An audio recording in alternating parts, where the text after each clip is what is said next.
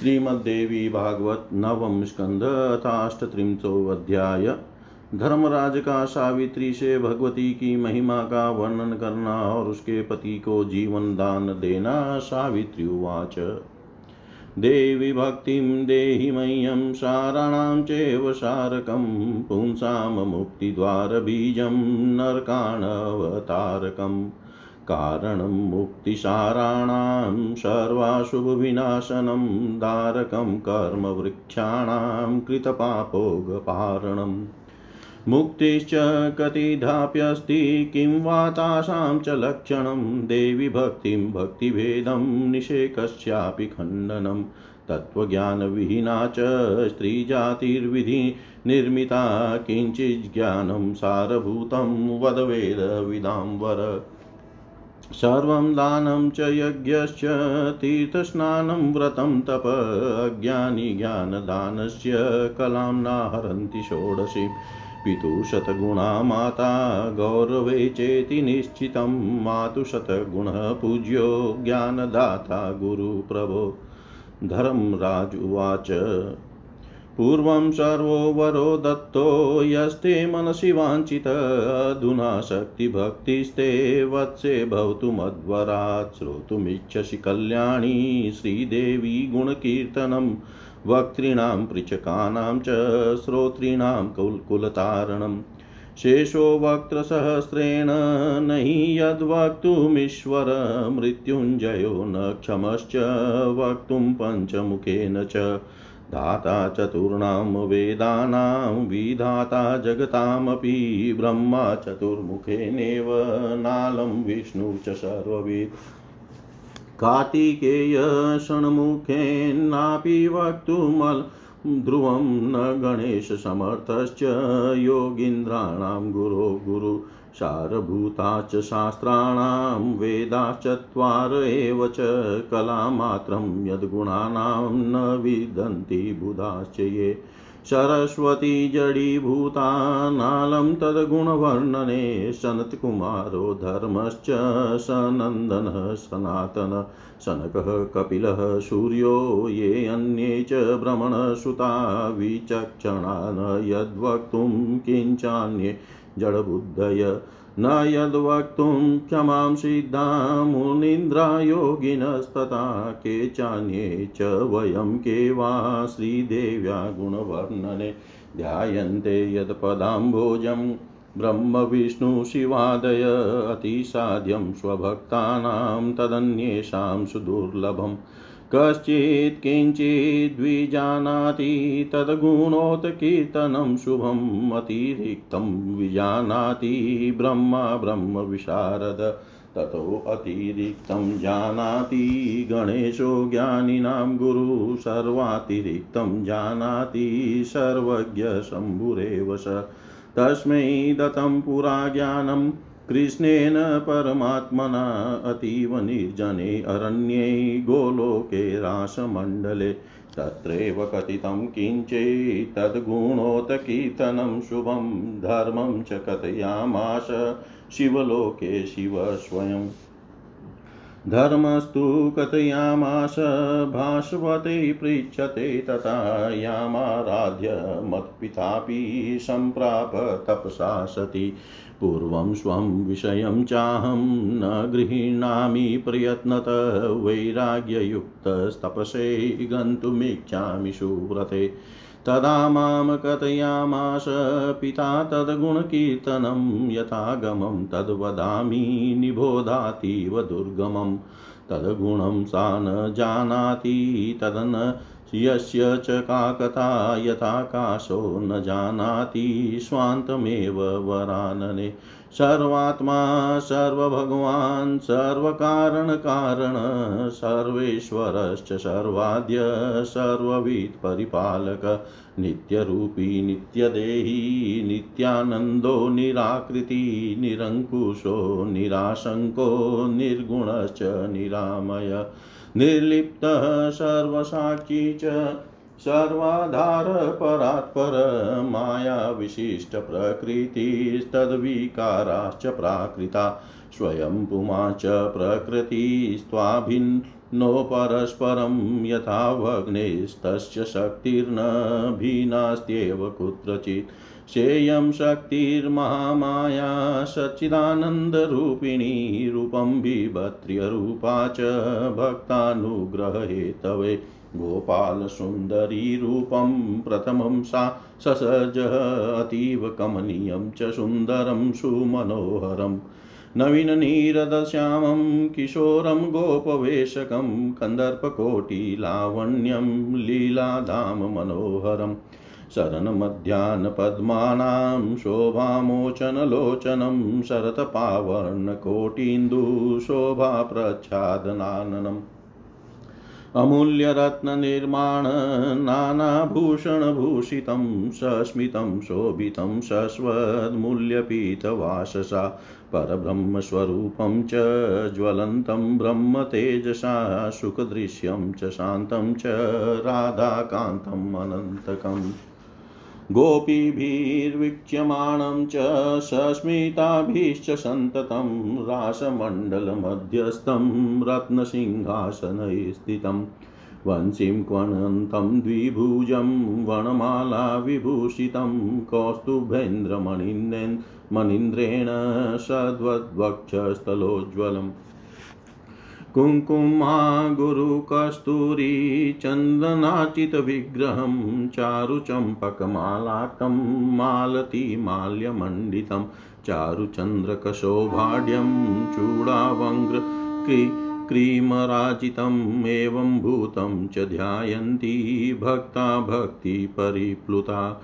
यद्भया जगतां धाता विधते सृष्टिमेव च कर्मानुसारलिखितं करोति सर्वकर्मणां। तपसा फलदाता च कर्मणां च यदाज्ञया विष्णुपाता स च सर्वेषां यद्भयात् पाति सन्ततम्। कालाग्निरुद्रः संहर्तां सर्वविश्वेषु यद्भयात् शिवो मृत्युञ्जयश्चेव ज्ञानिनां च गुरोर्गुरु। यज्ज्ञानाज्ञानवानस्ति योगीशो ज्ञानवित्प्रभु परमानन्दयुक्तश्च भक्तिवैराग्यसंयुत यद्भयाद्वाति पवनप्रवरशीघ्रगामिनां तपनश्च प्रतपत्ति यद्भयात् सन्ततं सति। यदाज्ञया वसतीन्द्रो मृत्युश्चरति जन्तुषु यदाज्ञया दयेद्वग्निजलमेवं सुशीतलम्। दिशो रक्षन्ति दिक्पाला महाभीता यदाज्ञया भ्रमन्ति राशिचक्राणि ग्रहाश्च यद्भयेन च भयात् फलन्ति वृक्षाश्च पुष्यन्त्यपि च यद्भयात् यदाज्ञां तु पुरस्कृत्य कालः काले हरेद्भयात्। तथा जलस्थलस्ताश्च न जीवन्ति यदाज्ञया काले नाहरेद्विन् दं रणेदविषमेषु च दते वायुस्तोयराशिं तोयं कूर्मं तदाज्ञया, कूर्मो अनन्तं च क्षौणीं समुद्रान् सा च पर्वतान् सर्वाख्यैव क्षमारूपा नानारत्नं बिभर्ति या यतः सर्वाणि भूतानि स्तीयन्ते हन्ति तत्र हि इन्द्रायुश्चेव दिव्यानां युगानामेकसप्तति अष्टविंशे शक्रपाते भ्रमणश्च दिवानिशम्। एवं त्रिंशद्दिनैर्मासो द्वाभ्यामाभ्यां ऋतुस्मृत ऋतुभिः षड्भिरेवाब्दं ब्रह्मणो वै वयं स्मृतम्। भ्रमणश्च निपाते च चक्षुरुन्मिलनं हरे चक्षुरुन्मिलने तस्य लयं प्राकृतिकं विदु। प्रलये प्राकृते सर्वे देवाद्याश्च चराचरा लीना धाता विधाता च श्रीकृष्णनाभिपङ्कजे विष्णुक्षीरोदशायी च वैकुण्ठे यश्चतुर्भुज विलीना वामपार्श्वे च कृष्णस्य परात्मन, परमात्मन विलीना वां पार्श्वे च कृष्णस्य परमात्मन। यस्य ज्ञाने शिवो लीनो ज्ञानाधीशः सनातन दुर्गायां, विष्णुमायायां, विलीनां, सर्वशक्तय सा च कृष्णस्य बुद्धौ च बुद्धयधिष्ठात्रिदेवता नारायणांसः स्कन्दश्च लीनो वक्षसि तस्य च। श्रीकृष्णाश्च तद्बाहो देवाधीशो गणेश्वर पद्मांसाश्चैव पद्मायां शारादायां च सुव्रते। गोप्यश्चापि च तस्यां च सर्वाश्च देवयोषित। कृष्णप्राणादिदेवी सा तस्य प्राणेषु संस्थिता। सावित्री च सरस्वत्यां वेदाशास्त्राणि यानि च स्थिता वाणी च जीवायां यस्य च परमात्मन। गोलोकस्य च गोपाश्च विलीनास्तस्य लोमसु तत्प्राणेषु च सर्वेषां प्राणावाता हुतासना जठराग्नौ विलीनाश्च जलं तद्रसनाग्रत वैष्णवाश्चरणाम्भोजे परमानन्दसंयुता। सारात् सारतरा भक्तिरसपीयूषपायिन विराडन् साश्च महती लीना कृष्णे महावीरा। यस्येव लोमकूपेषु विश्वानि निखिलानि च यस्य चक्षुष उन्मेषे प्राकृतप्रलयो भवे। चक्षुरुन्मिलने सृष्टिर्यस्येव पुनरेव स यावत् कालो निमेषेण तावदुन्मिलनेन च ब्रह्मणश्च शताब्दे च सृष्टे सूत्रलय पुनः ब्रह्मसृष्टिलयानां च सङ्ख्या नास्ति एव सुव्रते। यथा भूरजसाम चेव सङ्ख्यानं नैव विद्यते। चक्षुर्निमेषे प्रलयो यस्य सर्वान्तरात्मन। उन्मिलने पुनः सृष्टिर्भवेदेवेश्वरेच्छया स कृष्णः प्रलये तस्यां प्रकृतौ लीन एव हि। एकेव च प्र पराशक्तिर्निर्गुणः परमः पुमान् सदेवदमग्रं आसीदिति वेदविदो विदु। मूलप्रकृतिरव्यक्ताप्यव्यक्ता कृतपदाभिधा चिद्भिन्नत्वमापन्ना प्रलये सेवतिष्ठति तद्गुणोत्कीर्तनं वक्तुं ब्रह्माण्डेषु च कः क्षम?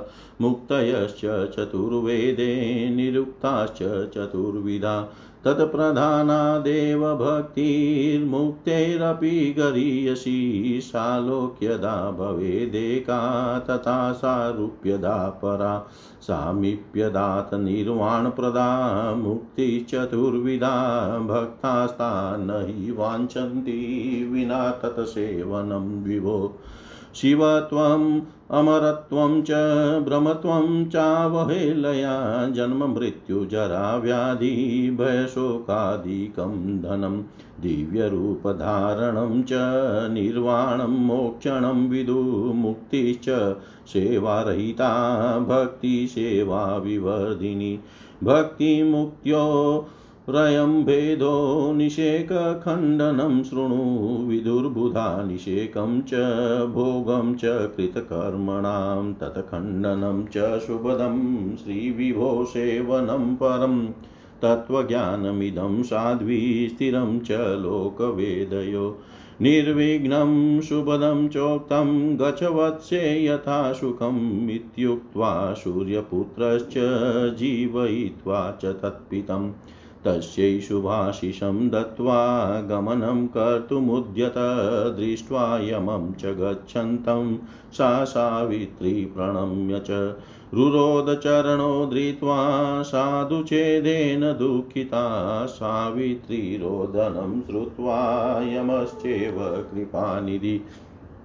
तामित्युवाच सन्तुष्ट स्वयं चेव रुरोधः धर्मराज उवाच लक्षवशं सुखं भुक्त्वा पुण्यक्षेत्रे च भारते। लक्षवशं सुखं भुक्त्वा पुण्यक्षेत्रे च भारते। अन्ते यास्यसि तल्लोकं, यत्र देवी विराजते, गत्वा च स्वगृहं भद्रे। सावित्र्या च व्रतं कुरु।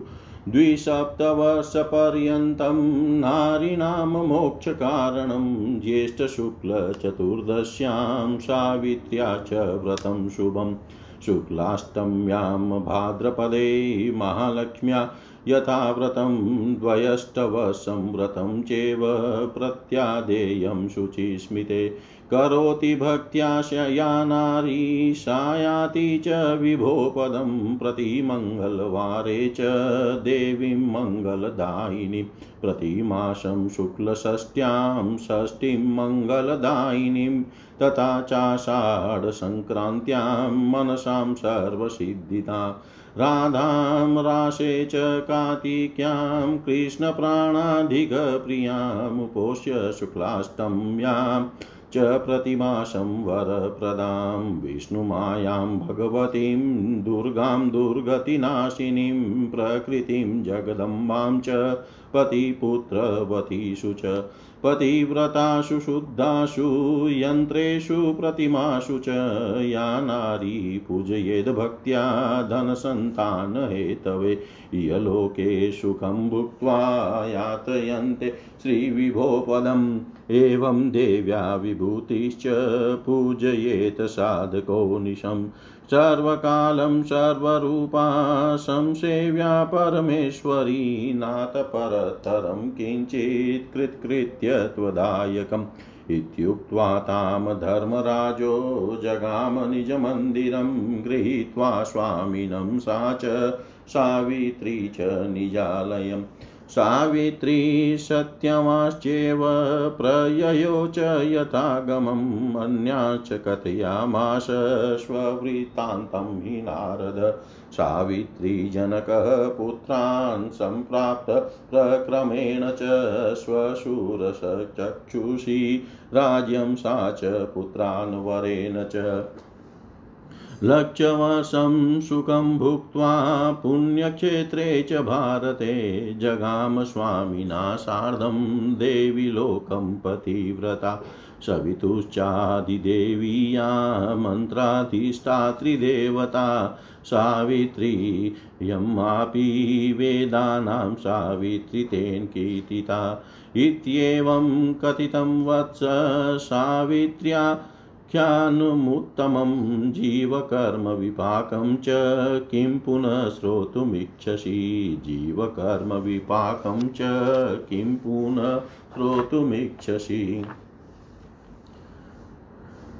सावित्री बोली, हे प्रभु आप मुझे भगवती की भक्ति प्रदान कीजिए। वह देवी भक्ति समस्त तत्वों का तत्व मनुष्यों के लिए मुक्ति द्वार का मूल कारण नरक रूपी समुद्र से तारने वाली।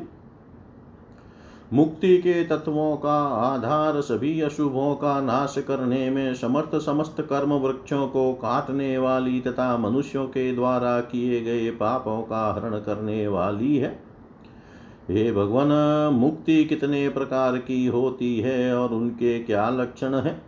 देवी भक्ति के स्वरूप, भक्ति के भेद तथा किए हुए कर्मों के भोग के नाश के विषय में मुझे बताइए। हे वेद वेताओं में श्रेष्ठ ब्रह्मा के द्वारा निर्मित स्त्री जाति तत्व ज्ञान से रहित होती है, अतः आप संक्षेप में मुझे सारभूत बात बताइए। हे प्रभो, दान यज्ञ, तीर्थ, स्नान, व्रत और तप, ये सभी अज्ञानी मनुष्य को ज्ञान देने से होने वाले पुण्य फल की सोलहवीं कला के भी बराबर नहीं है। पिता की अपेक्षा माता सौ गुणी श्रेष्ठ है, यह निश्चित है। किंतु ज्ञान प्रदान करने वाला गुरु माता से भी सौ गुणा अधिक श्रेष्ठ होता है। धर्मराज बोले हे वत्से तुम्हारे मन में पहले जो भी अभिलषित वर था, वह सब मैं दे चुका हूँ। अब जो तुम भगवती की भक्ति चाहती हो, वह भी मेरे वर के प्रभाव से तुम्हें प्राप्त हो जाए। हे कल्याणी, तुम जो श्री देवी का गुण कीर्तन सुनना चाहती हो, वह उसे करने वाले, सुनने वाले तथा इसके विषय में पूछने वाले इन सभी के कुल का उद्धार कर देता है।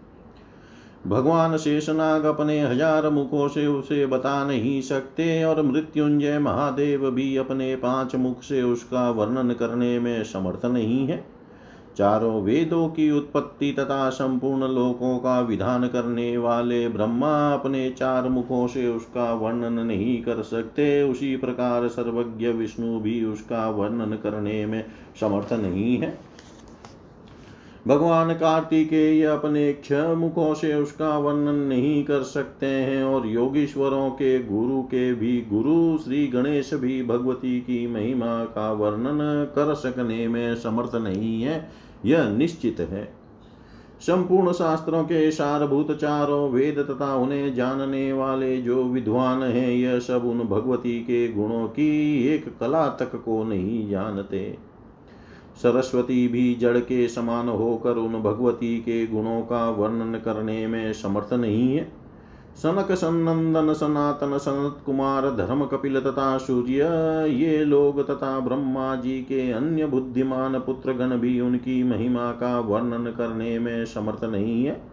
तो फिर अन्य जड़ बुद्धि वाले लोगों की बात ही क्या? श्री देवी के जिन गुणों का वर्णन करने में सिद्ध मुनिंद्र तथा योगी जन भी समर्थ नहीं है, उनका वर्णन करने में हम तथा अन्य लोग भला किस प्रकार समर्थ हो सकते हैं? ब्रह्मा, विष्णु, शिव आदि देवगण भगवती के जिस चरण कमल का ध्यान करते हैं, वह उनके भक्तों के लिए तो अति सुगम है। किंतु अन्य लोगों के लिए अत्यंत दुर्लभ है। कोई व्यक्ति उन भगवती के पवित्र गुण कीर्तन को कुछ कुछ जान सकता है। किंतु ब्रह्मज्ञानी ब्रह्मा जी उसे अधिक जानते हैं। ज्ञानियों के भी गुरु गणेश जी उन ब्रह्मा से भी कुछ विशेष जानते हैं और सब कुछ जानने वाले भगवान शिव सबसे अधिक जानते हैं। पूर्व काल में गोलोक में अत्यंत निर्जन वन में रास मंडल के मध्य परमेश्वर श्री कृष्ण ने उन शिव को ज्ञान प्रदान किया था। वहीं पर भगवान श्री कृष्ण ने उन्हें भगवती के कुछ पवित्र गुण बताए थे। तत्पश्चात स्वयं भगवान शिव ने शिवलोक में धर्म के प्रति उसका उपदेश किया था। उसके बाद सूर्य के पूछने पर धर्म ने उनसे भगवती के गुणों का वर्णन किया था। हे साध्वी, मेरे पिता सूर्य ने भी तपस्या के द्वारा उन देवी की आराधना करके उस ज्ञान को प्राप्त किया था। ये सुव्रते, पूर्व समय में मेरे पिताजी यत्न पूर्वक मुझे अपना राज्य देना चाहते थे। किंतु मैंने स्वीकार नहीं किया। उस समय वैराग्य युक्त होने के कारण मैं तपस्या के लिए जाना चाहता था। तब पिताजी ने मेरे सामने भगवती के गुणों का वर्णन किया। उस समय मैंने उनसे जो प्राप्त किया, उसी परम दुर्लभ तत्व को तुम्हें बता रहा हूँ। ध्यान पूर्वक सुनो। हे वरान ने जैसे आकाश अपना ही अनंत जैसे आकाश अपना ही अंत नहीं जानता, उसी प्रकार वे भगवती भी अपने सभी गुण नहीं जानती तो अन्य व्यक्ति की बात ही क्या है? सर्वात्मा सबके भगवान सभी कारणों के भी कारण, सर्वेश्वर सबके आदि रूप सर्वज्ञ परिपालक, नित्य स्वरूप, नित्य देह वाले, नित्यानंद, निराकार, स्वतंत्र, निराशंक, निर्गुण, निर्विकार, अनाशक्त, सर्वसाक्षी, सर्वाधार, परात्पर तथा माया विशिष्ट परमात्मा ही मूल प्रकृति के रूप में अभिव्यक्त हो जाते हैं। सभी प्राकृत पदार्थ उन्हीं से आविर्भूत हैं। स्वयं परम पुरुष ही प्रकृति है। वे दोनों परस्पर उसी प्रकार अभिन्न है, जैसे अग्नि से उसकी शक्ति कुछ भी भिन्न नहीं है। वे ही सचिदानंद स्वरूपिणी शक्ति महामाया है। वे निराकार होते हुए भी भक्तों पर कृपा करने के लिए रूप धारण करती है। उन भगवती ने सर्वप्रथम गोपाल सुंदरी का रूप धारण किया था। वह रूप अत्यंत कोमल सुंदर तथा मनोहरता किशोर गोप वेश वाला वह रूप नवीन मेघ के समान श्याम वर्ण का था। वह करोड़ों काम देवों के समान सुंदर था, वह मनोहर लीला धाम स्वरूप था। उस विग्रह के नेत्र शरद ऋतु के मध्यान्ह कालीन कमलों की शोभा को तुच्छ बनाने, बना देने वाला थे, देने वाले थे। मुख शरत पूर्णिमा के करोड़ों चंद्रमा की शोभा को तिरस्कृत कर देने वाला था। अमूल्य रत्नों से निर्मित अनेक प्रकार के आभूषणों से उनका विग्रह सुशोभित था।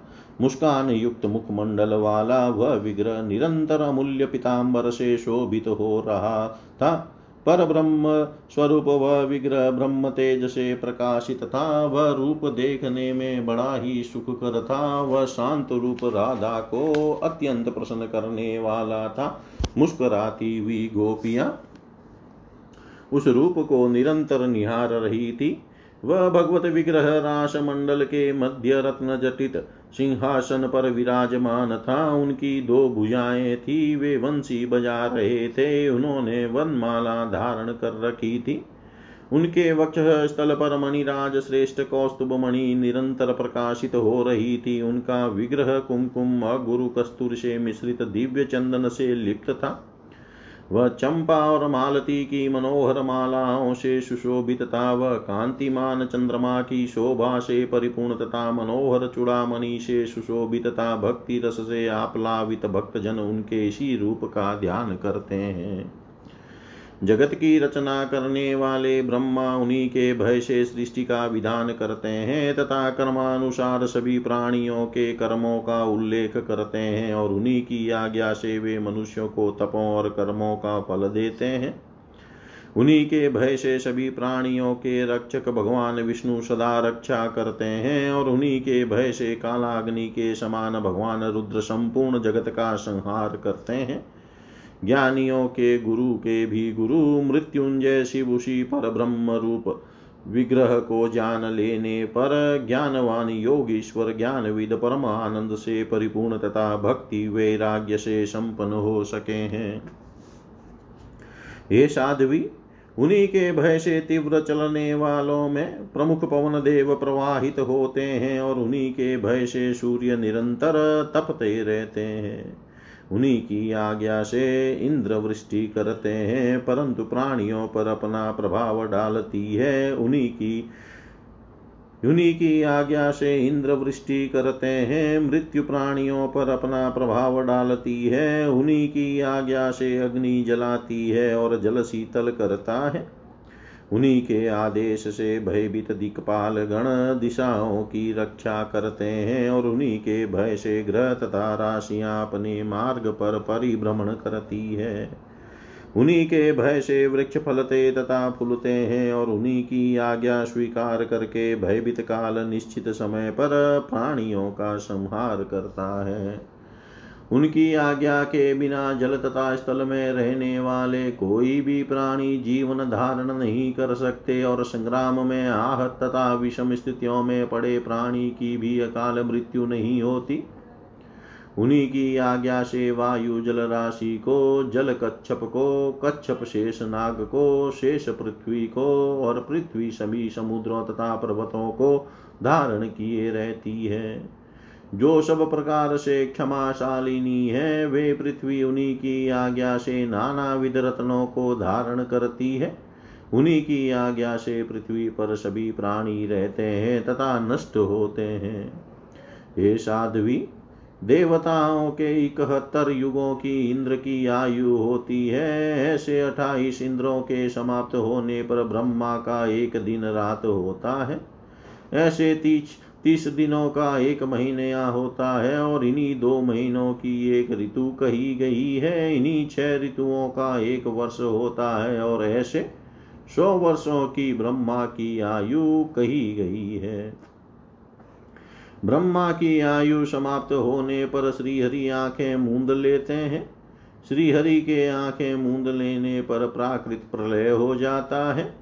उस प्राकृतिक प्रलय के समय समस्त चराचर प्राणी, देवता, विष्णु तथा ब्रह्मा, ये सब श्री कृष्ण के नाभि कमल में लीन हो जाते हैं।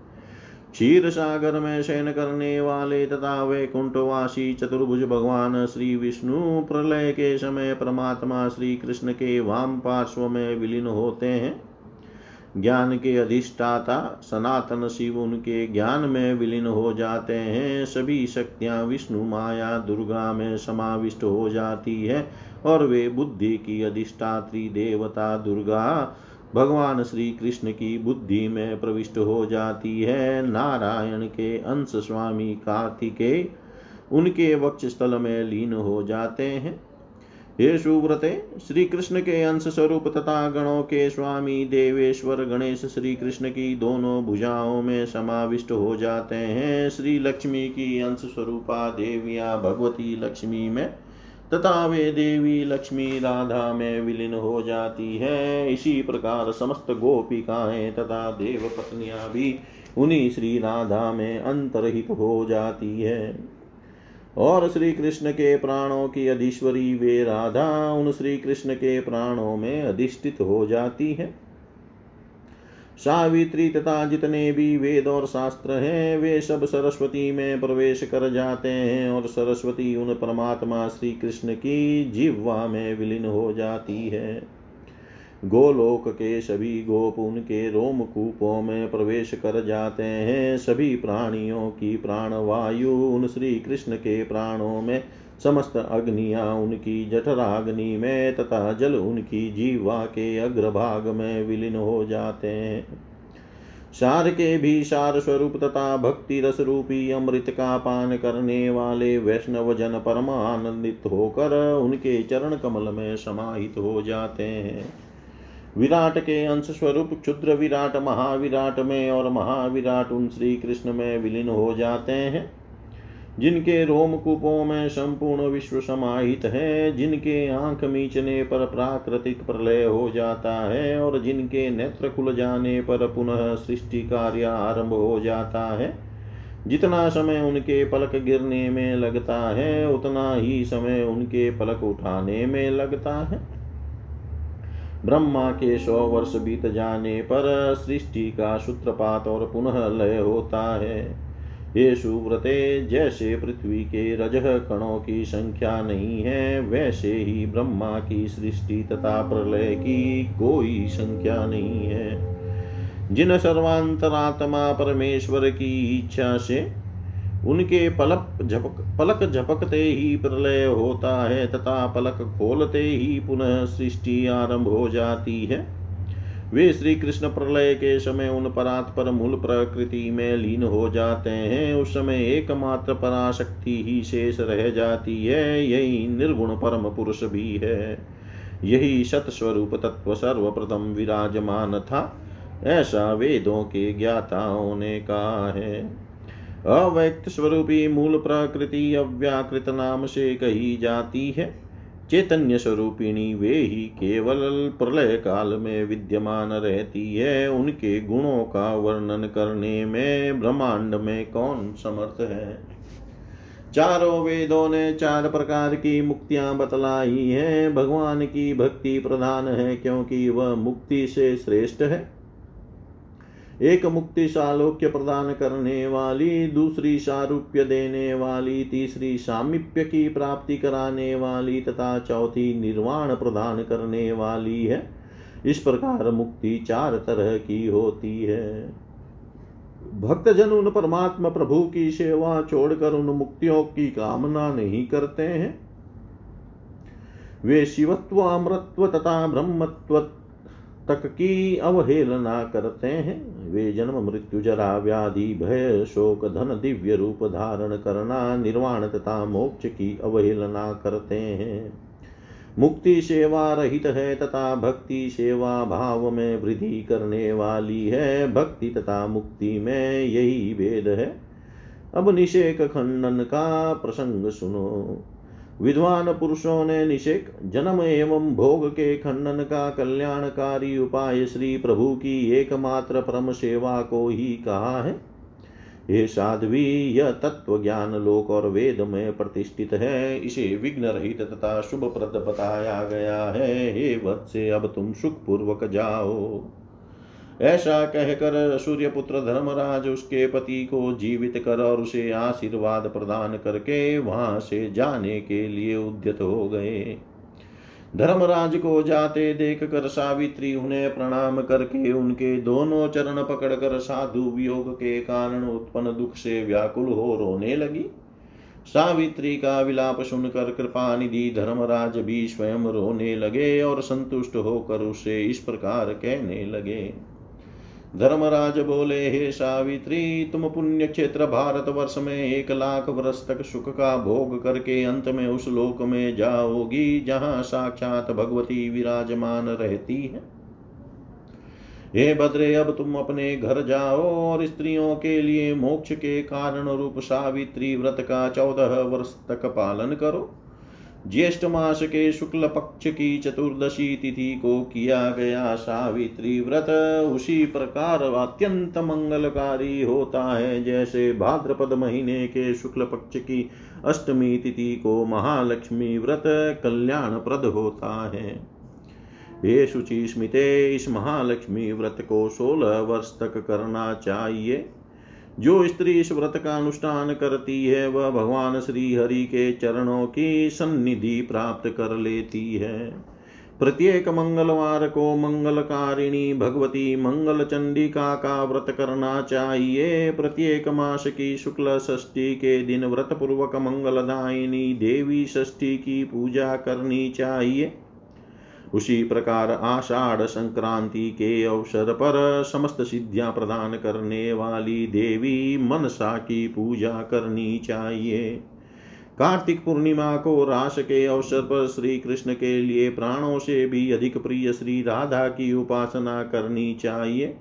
प्रत्येक मास के शुक्ल पक्ष की अष्टमी तिथि को उपवास पूर्वक व्रत करके वर प्रदान करने वाली भगवती दुर्गा की पूजा करनी चाहिए। पति पुत्रवती तथा पुण्यमयी पतिव्रताओं, प्रतिमाओं तथा यंत्रों में दुर्गति नाशिनी विष्णु माया भगवती दुर्गा की भावना करके जो स्त्री धन संतान की प्राप्ति के लिए भक्ति पूर्वक उनकी, उनका पूजन करती है, वह इस लोक में सुख भोग कर अंत में ऐश्वर्यमयी भगवती के परम पद को प्राप्त होती है। इस प्रकार साधक को भगवती की विभूतियों की निरंतर पूजा करनी चाहिए। उन सर्वरूपा परमेश्वरी की निरंतर उपासना करनी चाहिए। इसे बढ़कर कृतकृत्यता प्रदान करने वाला और कुछ भी नहीं है। हे नारद, उससे ऐसा कहकर धर्मराज अपने लोक को चले गए और अपने पति को साथ लेकर सावित्री भी अपने घर चली गई। हे नारद सावित्री और सत्यवान जब घर पर आ गए, तब सावित्री ने अपने अन्य बंधु बांधवों से यह सारा वृतांत कहा। धर्मराज के वर के प्रभाव से सावित्री की, के पिता ने पुत्र प्राप्त कर लिए। उसके ससुर जी की दोनों आँखें ठीक हो गई और उन्हें अपना राज्य मिल गया, तथा उस सावित्री को भी पुत्रों की प्राप्ति हुई। इस प्रकार पुण्य क्षेत्र भारत वर्ष में एक लाख वर्ष तक सुख भोग कर वह पतिव्रता सावित्री अपने पति के साथ देवलोक चली गई। सविता की अधिष्ठात्री देवी होने अथवा सूर्य के ब्रह्म प्रतिपादक गायत्री मंत्र की अधिदेवता होने तथा संपूर्ण वेदों की जननी होने से ये जगत में सावित्री नाम से प्रसिद्ध है। हे वत्स इस प्रकार मैंने सावित्री के श्रेष्ठ उपाख्यान तथा प्राणियों के कर्म विपाक का वर्णन कर दिया। अब आगे क्या सुनना चाहते हो? इति श्रीमद्देवी भागवते महापुराणे अष्टादशसाहस्र्यां संहितायां नवम स्कन्धे नारायण नारद संवादे। सावित्र्युपाख्यानवर्णनं नामाष्टत्रिंशोऽध्याय। सर्वं श्रीशां सदाशिवार्पणम् अस्तु। ॐ विष्णवे नमः ॐ विष्णवे नमः ॐ विष्णवे नमः।